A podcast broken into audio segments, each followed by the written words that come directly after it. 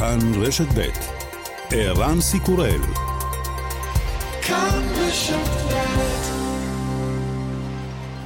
אתם מוזמנים להאזין בשידור חוזר לתוכנית השעה הבינלאומית, יומן החוץ של כאן רשת ב'.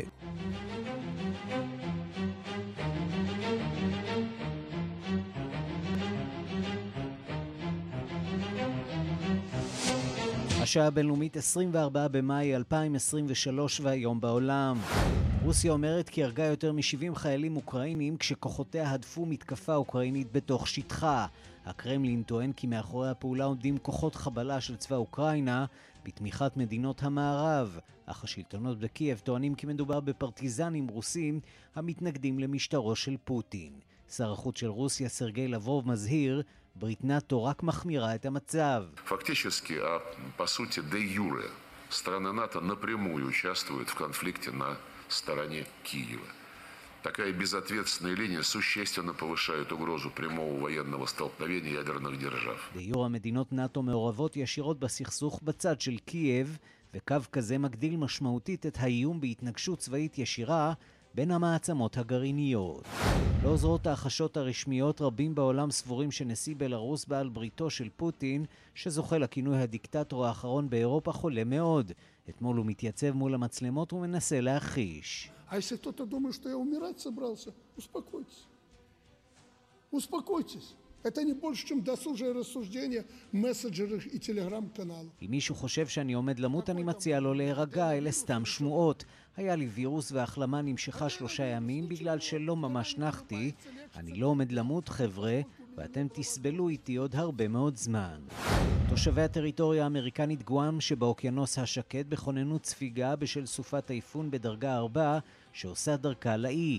הרשויות קוראות לאזרחים לתפוס מחסה ולהתרחק מאזורי החוף. It's been almost twenty years since we've got hit with a category four typhoon. And so, you know, of course, uh, a lot of our constituents uh, may not be ready for this, but uh, we remind our constituents to please, um, you know, secure your family. חלפו כבר עשרים שנה מאז שהתמודדנו עם טייפון בדרגה ארבע, אומר ראש העיר המקומי. ייתכן שהתושבים שלנו לא מוכנים לזה. אנחנו קוראים לבוחרים שלנו, הבטיחו את שלום המשפחה שלכם. בגואם מתגוררים מאה ושבעים אלף בני אדם. בקולומביה נמשכים החיפושים אחרי ארבעה ילדים שככל הנראה ניצלו בהתרסקות מטוס כבר לפני חודש. כל הנוסעים המבוגרים נהרגו בהתרסקות. בסוף השבוע התרבו העדויות כי הם נמצאו, אך בסופו של דבר התברר כי הבשורות היו מוקדמות. מנהיגי שבטים ילידים מעורבים בחיפושים ומקווים שהילדים מצאו מחסה אצל שבט שמנותק מהציביליזציה. Sí, la segunda hipótesis es que puede haber sido encontrado por algunos hermanos indígenas no detectados y que de alguna manera los tengan, los estén cuidando, pero que allí tendríamos que recurrir a hermanos indígenas que sepan que estén más en la selva. ייתכן שמצאו אותם כמה אחים ילידים שאנחנו לא מכירים, אומר מנהיג שבט מקומי, ושהם מטפלים בהם. אנחנו צריכים לנסות למצוא אותם בג'ונגל. וגם...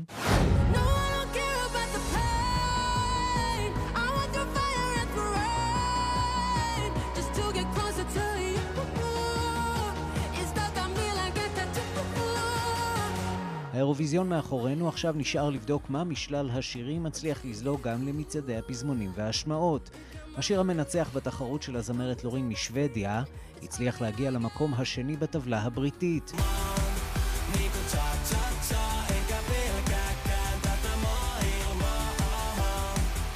פינלנד כובשת את המקום השישי בקצב הצ'ה-צ'ה-צ'ה.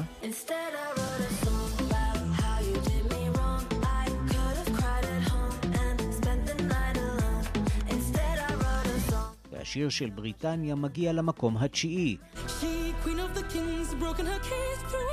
מיד אחריו במקום העשירי השיר הנורווגי.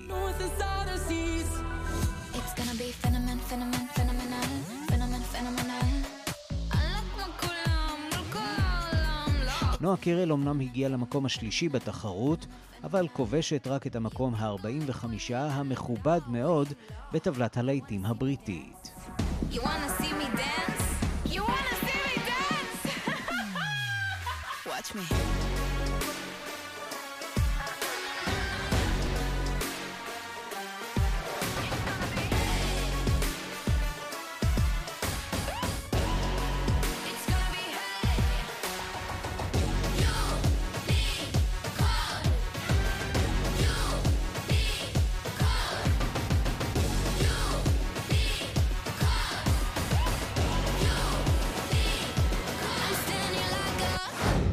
השעה הבינלאומית שעורכת גלי יוזביץ', בביצוע הטכני שמעון דוקרקר, אני ערן סיקורל, אנחנו מתחילים.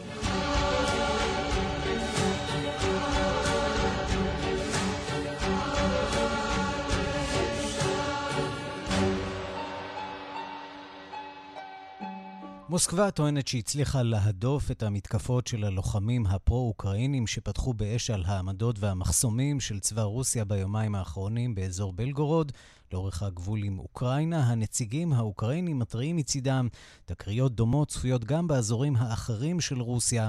אנחנו פותחים בדיווחה של כתבת חדשות החוץ, נטליה קניבסקי. מושל אזור נובגורוד וייצ'סלב גלדקוב הודיע אמש בערוץ טלגרם שלו שהפעולה נגד הטרור שעליה הוכרז יממה קודם הושלמה בהצלחה ושכל המחבלים חוסלו כלשונו. כך מכנים ברוסיה את הלוחמים של כוח המתנדבים הרוסי ושל לגיון חופש לרוסיה, המגדירים עצמם כמתנגדים למשטר הקרמלין.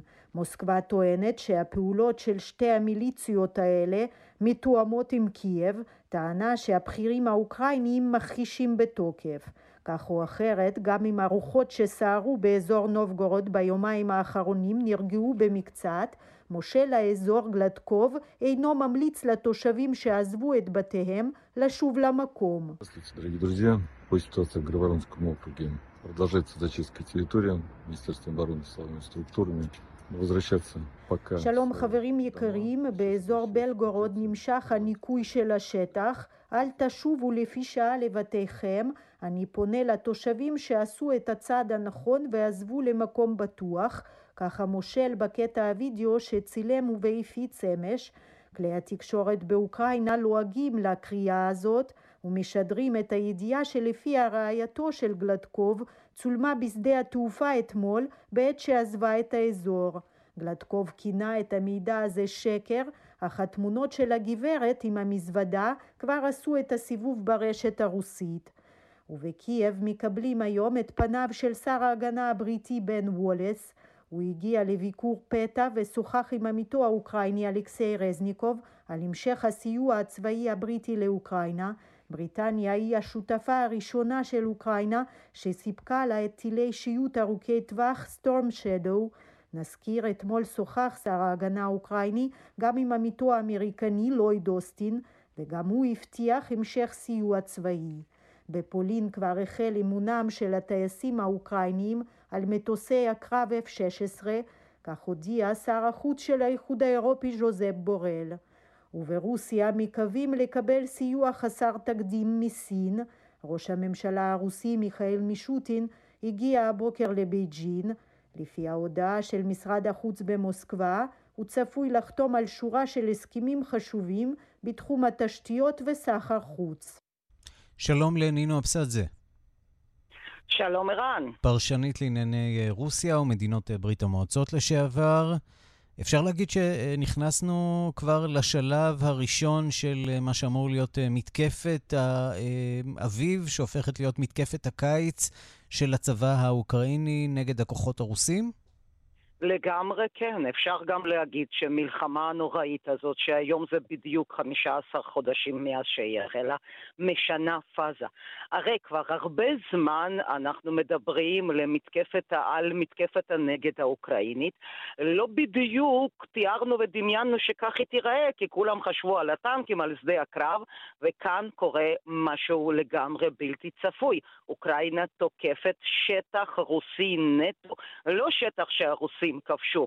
תראה רן, לפני עשרים יום הם כמעט מפוצצים לרוסים את הקרמלין.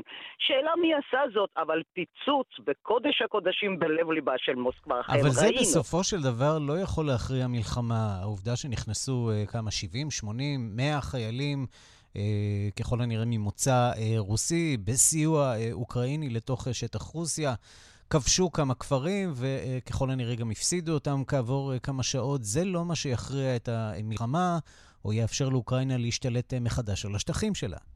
נכון לגמרי, אבל יש לזה משמעות סמלית, ערן, כמו שהייתה ויש כנראה משמעות סמלית על אותם מאתיים עשרים וארבע ימי מלחמה בבחמוט, שבעצם לעיר הזאת אין משמעות האסטרטגית, היא פשוט לא ממש קיימת, יש איפשהו, אבל היא לא גדולה. אז היום נלחמים על הסמלים, כי אף אחד מהצדדים לא בדיוק יכול להכריע ולנצח, אף אחד מהצדדים לא יכול להרשות לעצמו לבטא אוקראינה נלחמת על הבית ורוסיה על הסטטוס של מעצמה, והבעיה שסוף של הטרגדיה הנוראית הזאת פשוט לא נראה לעין, כי עכשיו אנחנו שומעים על מטוסי קרב אף שש עשרה שלא, אני לא יודעת כמה הם יעזרו. מצד אחד זה מאוד הגיוני שהאמריקאים בעת, הזה, בעת הזאת הסכימו לתת מטוסים שאוקראינה כל כך הרבה זמן מבקשת, כי אנחנו כמעט במהלך כל המלחמה לא ממש רואים את החיל האוויר הרוסי בפעולה רצינית זו, מאוד. זו, שאלה על איזה מטרות אנחנו מדברים, על חצי האי קרים, כיוון שהמטוסים האלה, לפחות לדידם של האירופאים והאמריקאים, לא יכולים לשמש בתוך שטח רוסיה. בדיוק, אתה צודק, רן.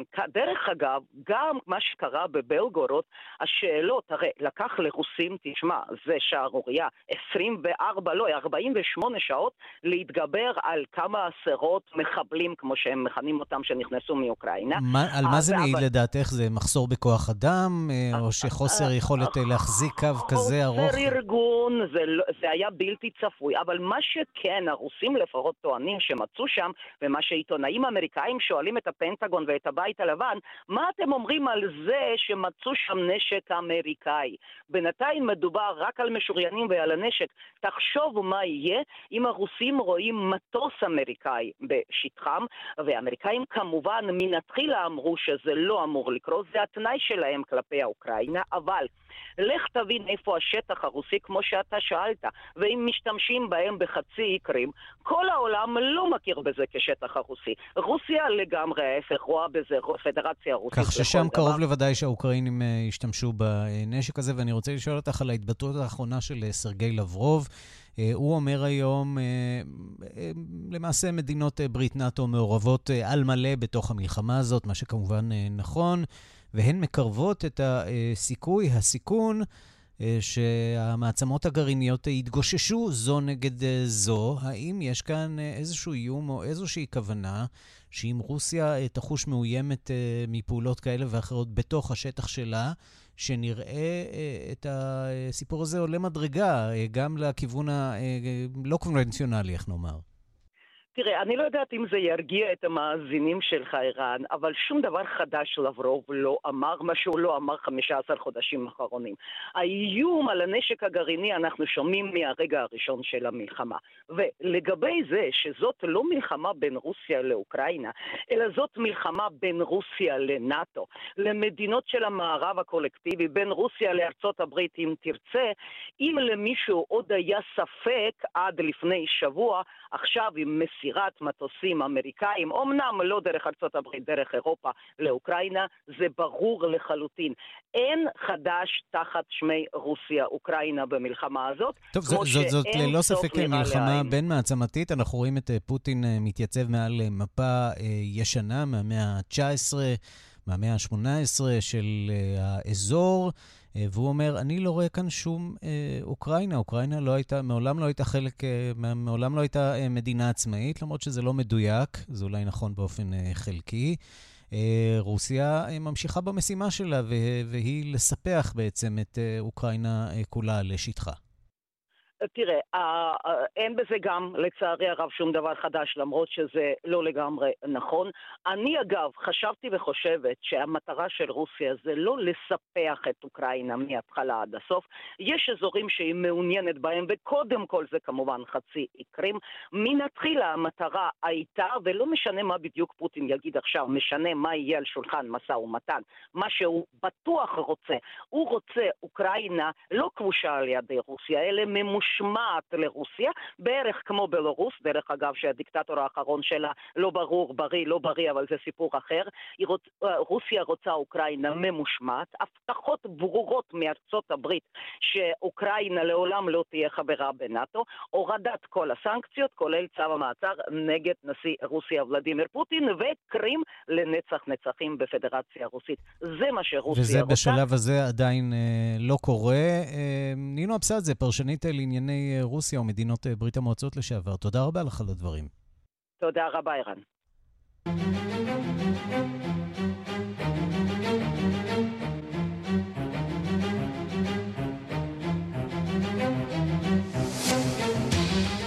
אנחנו לחיפושים אחרי מדלן מקן, הילדה.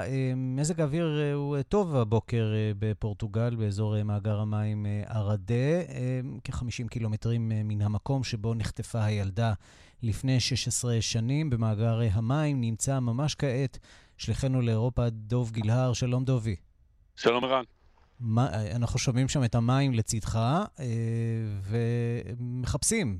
מחפשים מה? כן, האמת שאתה שומע, המכונית עוברת, כי כל הזמן יש ככה מסביב למאגר הזה איזה שביל קורקר, שעשרות אם לא מאות כלי רכב של עיתונאים זרים, כל הזמן נוסעים כאן, כל אחד מחפש, דמיין את התמונה הזאת, תכף נעבור למחפשים, כל אחד מחפש את הזווית הטובה שלו לתפוס את האקשן כאן. מקום די פסטורלי למען האמת, נכון? באופן כללי. מקום יפה, כן, כן, מקום יפה בסך הכל. החיפושים מתנהלים כבר היום השני, אתמול הם התחילו בשמונה בבוקר, הופסקו בשש בערב בגלל שפתאום פרצה שערה בשום מקום. אגב, אני רואה כבר את העננים קצת מתקדר, מתקדרים, אז אני לא יודע מה, מה, מה ילד יום אה, בעניין הזה, ו, וכל הזמן יש פעילות, אה, אני לא, לא חושב שהם מאות, כן? הם מאוד ממוקדים, יש פה כמה אוהלים כחולים ששם נמצאים החוקרים, ולאורך המאגר הזה הולכים אנשים עם דוקרנים, מקלות כאלה ותוקים באדמה, כלבים פה ושם, סירה פה ושם, צוללנים פה ושם. הם מדברים איתכם? לא הם משהו... מחליפים מילים עם העיתונאים, לא. אולי חולקים? איזה סוג של מידע נמצא בידיהם שבעצם מחזק את... כלום, פשוט לא, לא מתקשרים עם כלי התקשורת. שום דבר. קודם כל, הפור, הפורטוגלים גזרו על עצמם שתיקה מוחלטת. חלק מהמחדלים הענקיים של החקירה הזאת התרחשו בגלל אה, כישלונות של משטרת פורטוגל. אז, לפני שש עשרה שנה, ההדלפות שגרמו להורים פתאום לחשד כ, כמי שבעצמם חטפו כביכול את הילדה או, או, או קברו אותה אחרי שהיא כביכול, שוב, לפי התזה הזאת, מתה בגלל שהרדימו אותה כדי שיוכלו לצאת לבלות.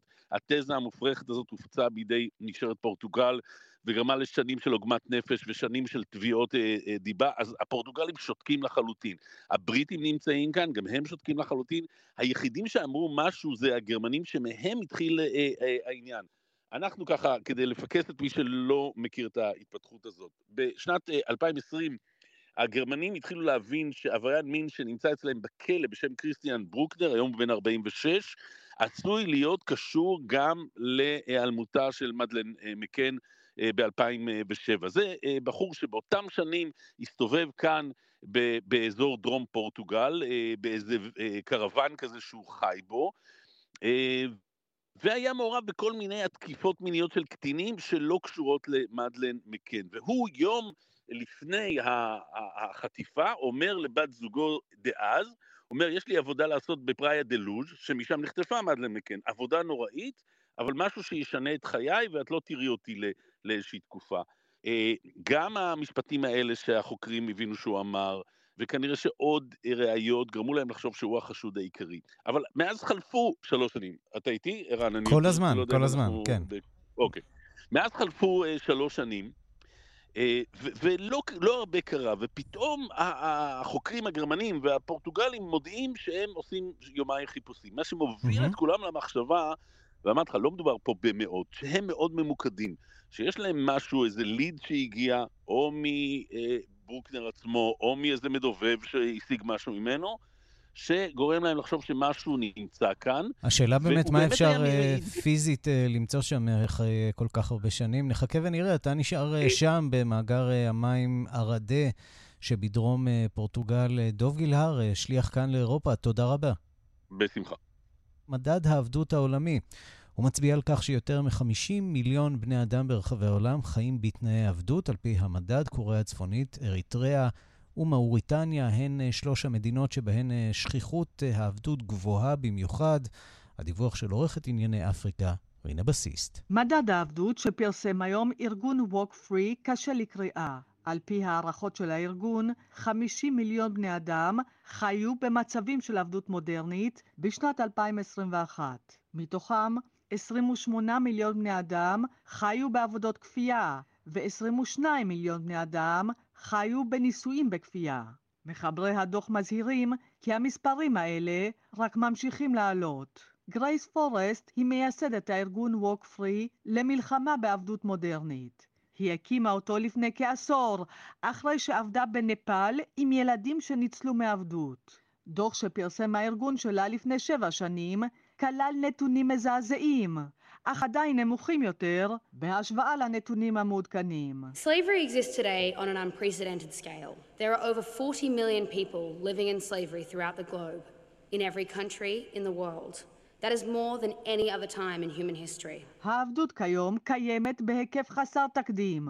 יותר מ-ארבעים מיליון בני אדם ברחבי העולם חיים בעבדות. זה יותר מאשר בכל תקופה אחרת בהיסטוריה שלנו, כך אמרה אז גרייס פורסט.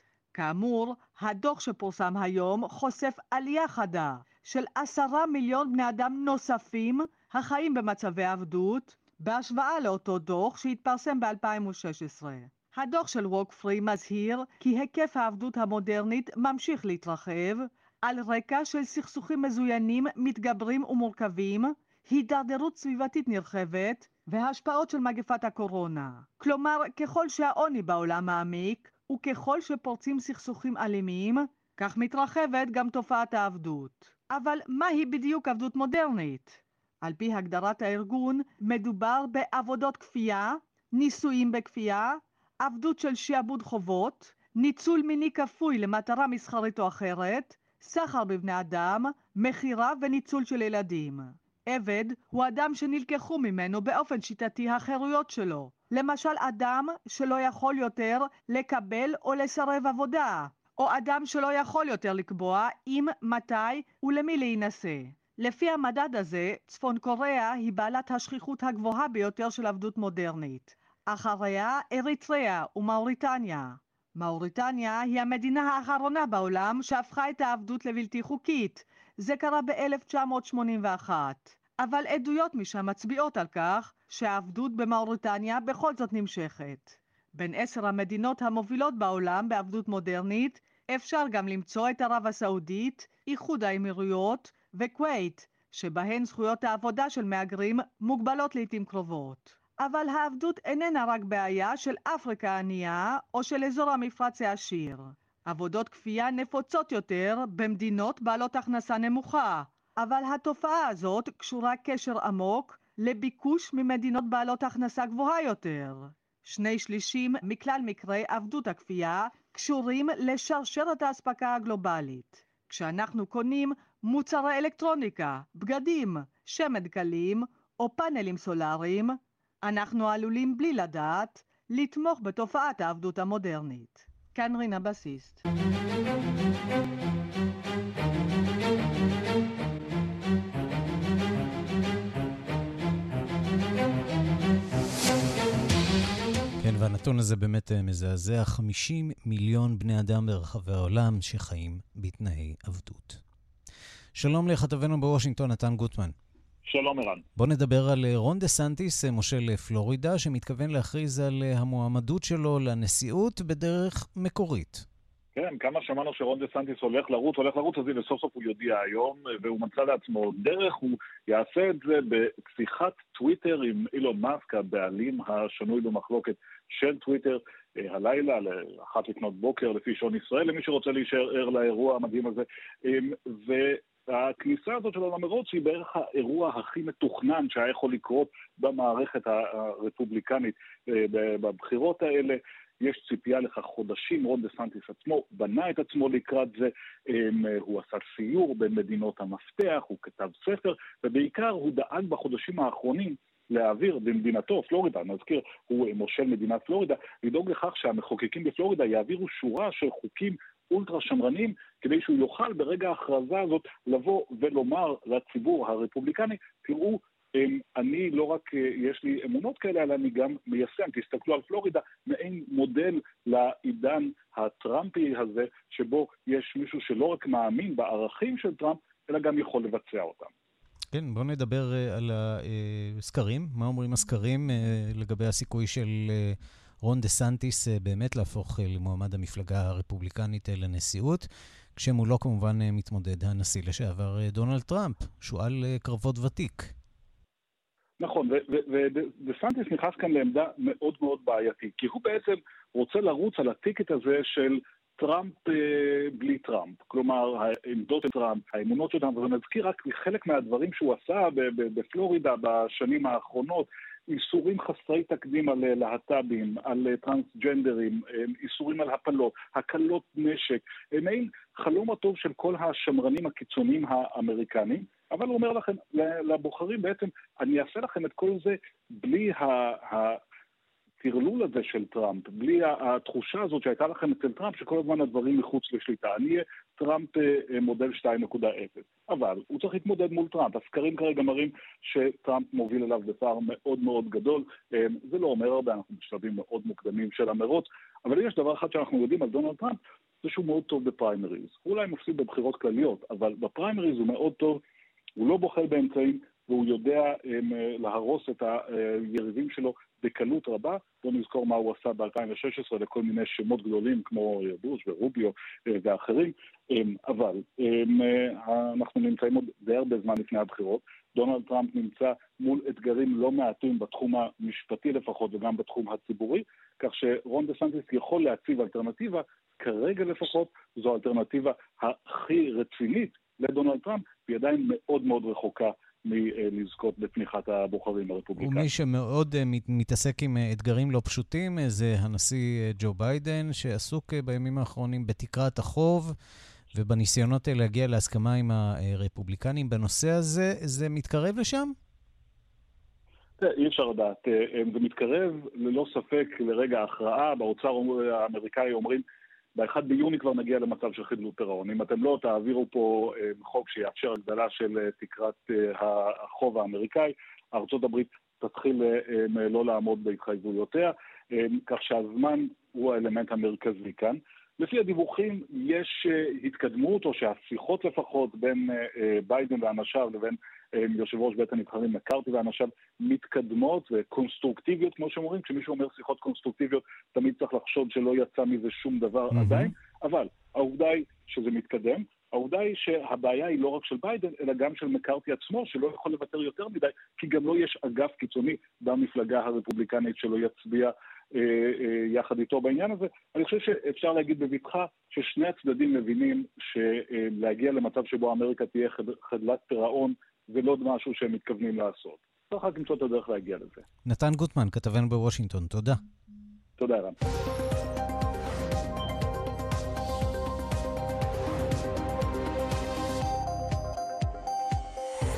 העולם היום, אחותנו הטלוויזיונית, מיד אחרינו בשלוש, בכאן אחת עשרה. שלום למגישה מיכל רשף. שלום, ערן, צהריים. מה היום על סדר היום שלכם? תראה, אז אנחנו נדבר גם על כניסתו למרוץ של רון דה סנטיס, הכניסה הצפויה שלו הערב, יותר על איך הוא הולך לעשות את זה, פחות על, ה- על ההודעה עצמה, באמצעות אותם ספייסס, אותם חללים, חלל של טוויטר, עם מייסד טוויטר אילון מאסק. איש החלל, כן. איש החלל, גם אפשר לקרוא לו כך, זה נכון.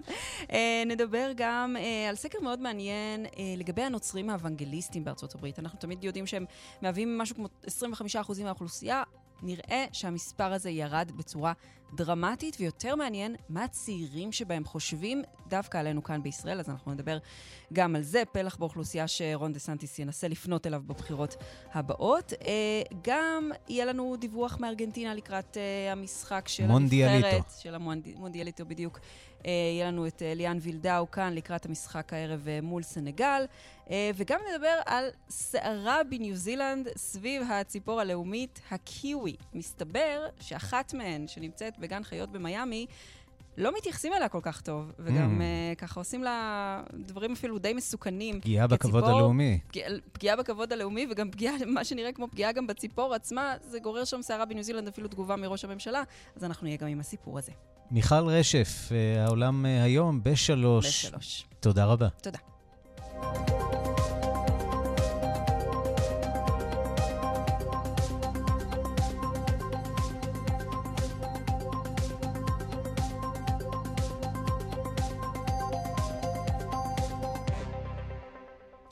אנחנו לפסטיבל הסרטים הבינלאומי של כאן, שם הוקרן בבחורה עולמית אתמול סרטו החדש של הבמאי האיטלקי הוותיק מר, מרקו בלוקיו, שעוסק בפרשה היסטורית של חטיפת ילד יהודי ממשפחתו בשנת אלף שמונה מאות חמישים ושמונה בהוראת האפיפיור פיוס התשיעי, כדי לחנך אותו, להפוך אותו לחומר קתולי, אחרי שמשרתת המשפחה התבילה אותו בחשאי לנצרות. על הסרט הזה ועל אירועים אחרים בפסטיבל כאן, מדווח משם כתבנו גדעון קוץ. לאחר שסרטו זרו הכוכבים, ביניהם תום הנקס, סקרלט ג'והנסון, גלנדה סווינטון, ג'ייסון שוורצמן ורבים אחרים, של וס אנדרסון. אסטרואיד סיטי התקבל בחוסר הבנה כמעט מוחלט של הצופים, מכד אמש והיום את תשומת הלב בתחרות הרשמית סרטו המלודרמטי על נושא יהודי של הבימאי האיטלקי הוותיק מרקו בלוקיו, החטיפה, על פרשה אמיתית בשנת אלף שמונה מאות חמישים ושמונה של חטיפת ילד יהודי בן שש, אדגרדו מורטרה, מבית הוריו בבולוניה על ידי האינקוויזיציה של האפיפיור האנטישמי פיוס התשיעי, משום שהודבל בסתר על ידי המשרתת של המשפחה, ולכן חייב היה להשתייך לקהילה הקתולית. ואהבת את אדוקה ולוקח בכל לבבך ובכל נפשך ובכל מאודיך. ולנתי.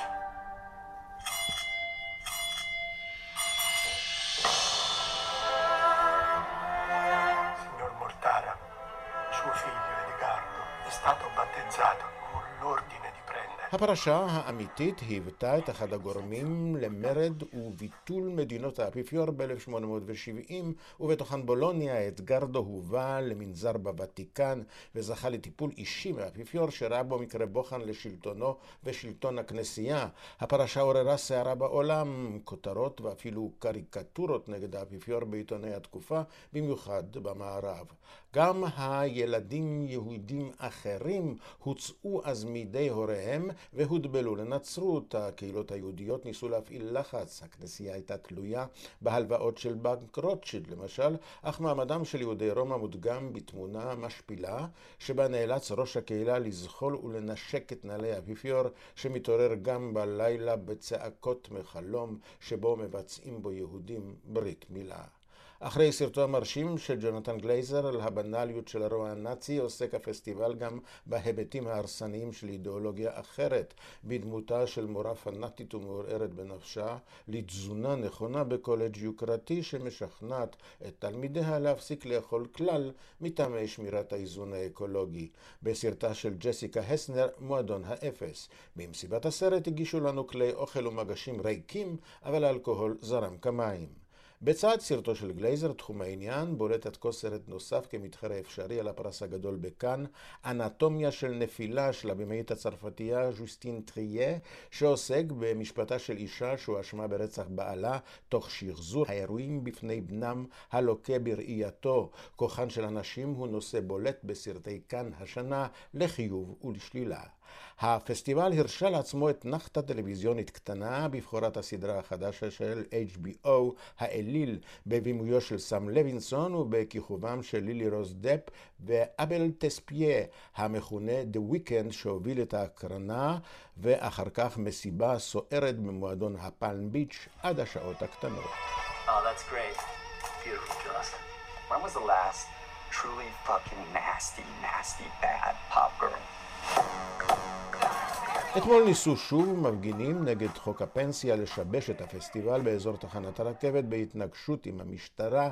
לקה אחד המפגינים בליבו, אך הושפז וניצל. כאן גדעון קוץ, מכאן.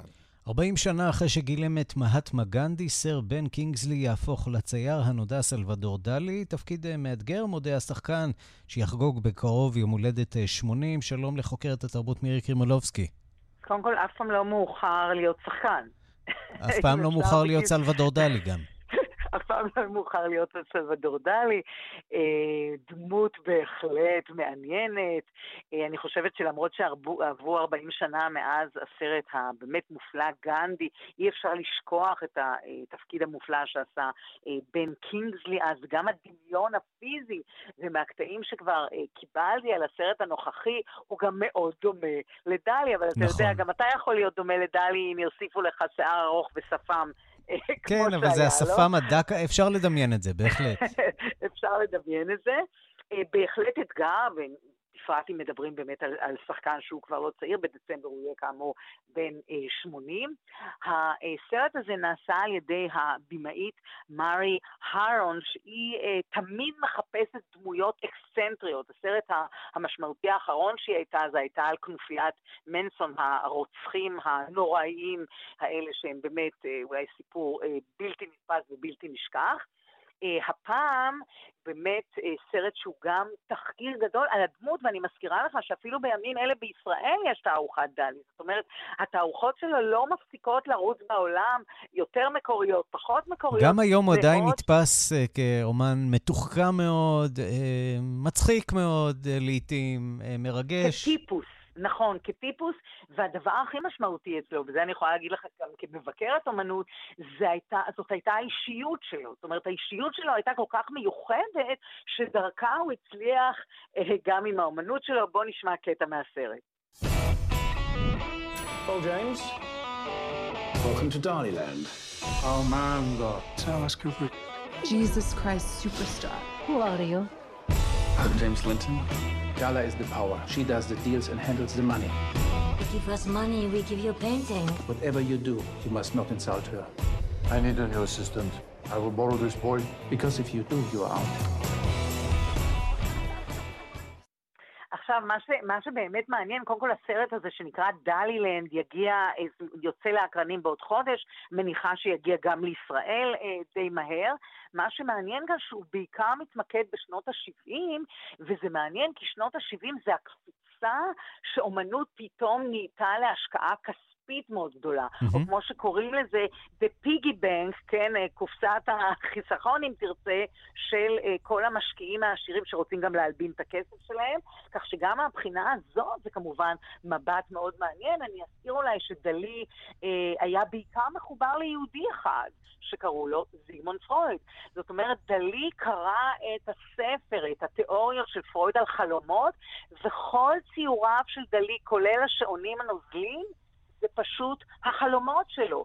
השעון הנוזל זה גם סיפור מעניין, כי שנים, אתה יודע, כתבו איזה טילי טילים של תיאוריות, ובסופו של דבר הוא פשוט כתב ביומן שלו, שיום אחד הוא שכח את גבינת הקממבר בחוץ, וכשהוא קם בבוקר והוא ראה אותה נוזלת, מה שנקרא, כך נולדו השעונים הנוזלים, אחרי שכתבו חוקרים רבים תיאוריות שלמות על הדבר הזה. סלבדור דלי, בקרוב בקולנוע עם בן קינגזלי, עם כל השעונים והפנטזיות של פרויד. מירי קרימולובסקי, תודה. תודה לך, ערן. אנחנו נשארים עם סלבדור דלי, עם איש המוסיקה העולמית שלנו, משה מורד. שלום, משה. שלום, שלום, ערן. כן, אני רוצה להשמיע לכם שיר שנכתב כמה חודשים לפני מותו של דלי ב-אלף תשע מאות שמונים ושמונה. הלהקה המפורסמת ביותר, בעצם להקת הפופ הספרדית המפורסמת ביותר, מקאנו, היו כוכבים ענקיים בשנות ה-שמונים, מכרו מיליוני, עשרות מיליוני עותקים של האלבום. הם הוציאו שיר שעד היום זה תעלומה אם הוא זכה לשמוע אותו, ממש כמה חודשים לפני שהוא מת. הזמרת אנה טרוחה, תכף טרוחה, תכף נשמע אותה בשיר היפה הזה. רק אני רוצה לצטט ככה בפעם, בתרגום חופשי, כמה מהמילים שמתארות את דלי בעצם בשיר הזה. דלי המתעתע, דלי המתפוגג, גאונים לא צריכים למות, יותר מ-שמונים אנשים מעקמים את השלד שלך, השפם הרוקוקו שלך, המבט המסנבר, המקום שבו מסתיים הטירוף ומתחילה הגאונות. היופי הזה, הדחוס שבתוך הראש שלך, כאילו הוא סיר לחץ. אז הנה השיר על סלבדור דלי, מקאנו. Si te reencarnas en carne, vuelve a reencarnarte en ti. Que andamos justos de genios, de un genio salvador Dalí. משה מורד, איש המוזיקה העולמית שלנו, תודה רבה. תודה, תודה אירן. ועוד הרבה מוזיקה עולמית בתוכניתך, זה קורה בכל יום. בערב בשש, כן. כן, בשש בערב בחן תרבות, תודה רבה. רדיו מונדו, מדי יום. להתראות. ביי, תודה. Delirio colorista, delirio y oculista, de ojos delirantes. En tu paleta místicos aztetas, con bayonetas y con tetas. עד כאן השעה הבינלאומית שערכה גילי יוזביץ', הטכנאים הם יאיר ניומן ושימון דוקר קרני, ערן סיקורל. השעה הבינלאומית אפשר למצוא אותה גם אה, בכל אה, יסומון הסקטים, חפשו השעה הבינלאומית, אנחנו שם. אה, מחר יהיה כאן ערן זינגר אה, עם אה, מרחבת, להתראות.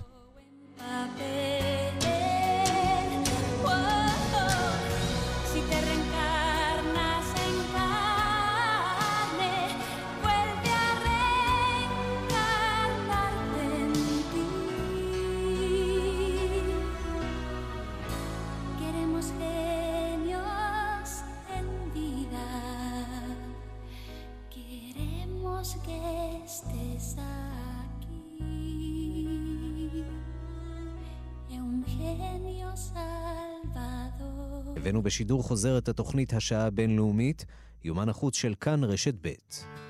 Angel face, we just met. Well, just how lucky can one boy get? There's a light in your eyes. I know it's love and I know that I could be happy with a girl like you. Tell your ma, tell your pa, and tell your favorite old wishing star. We're in love, and just by chance I asked you, would you like to dance? Fancy dancing with a girl like you. Funny how love can come to a lonely heart. I'm a boy and you're a girl, I guess that's a pretty good start. Here I am, there you are, together baby we should go far. A girl like you, a boy like me, two hearts together like they ought to be. Can't believe I got a girl like you.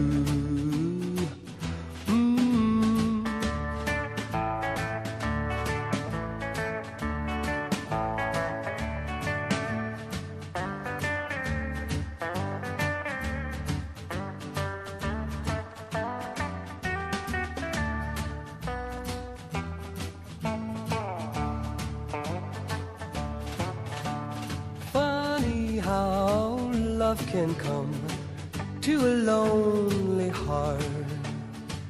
I'm a boy and you're a girl, I guess that's a pretty good start. Here am I, there you are, together baby we should go far. A girl like you, a boy like me, two hearts together like they ought to be. Can't believe I got a girl like you, got a girl like you, got a girl like you, got a girl like you.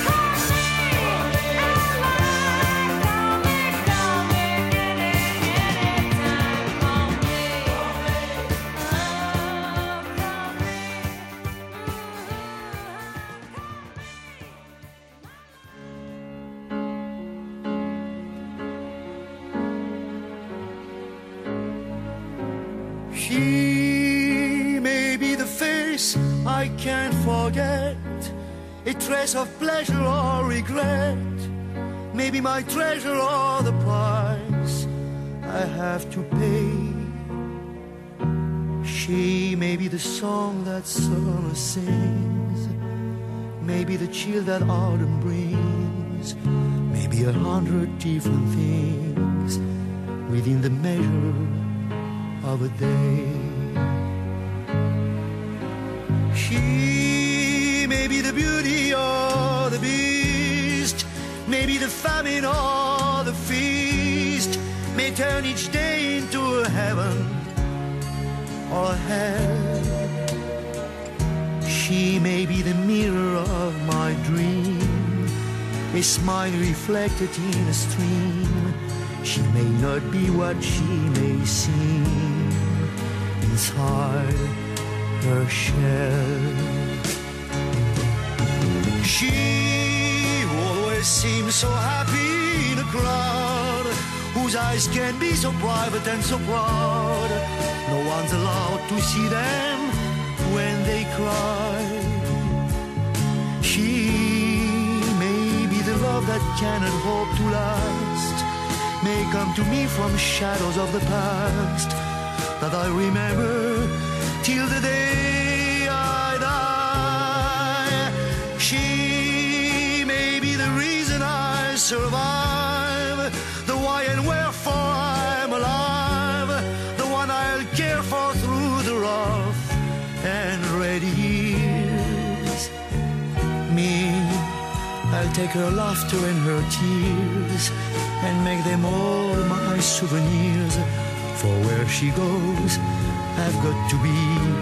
The meaning of my life is she, she. Mm, she.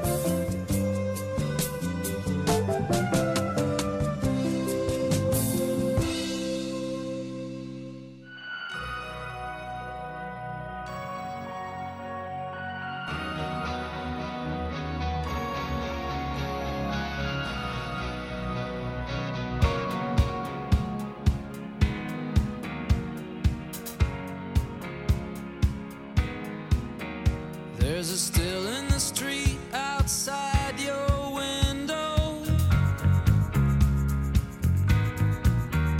And you're keeping secrets on your pillow.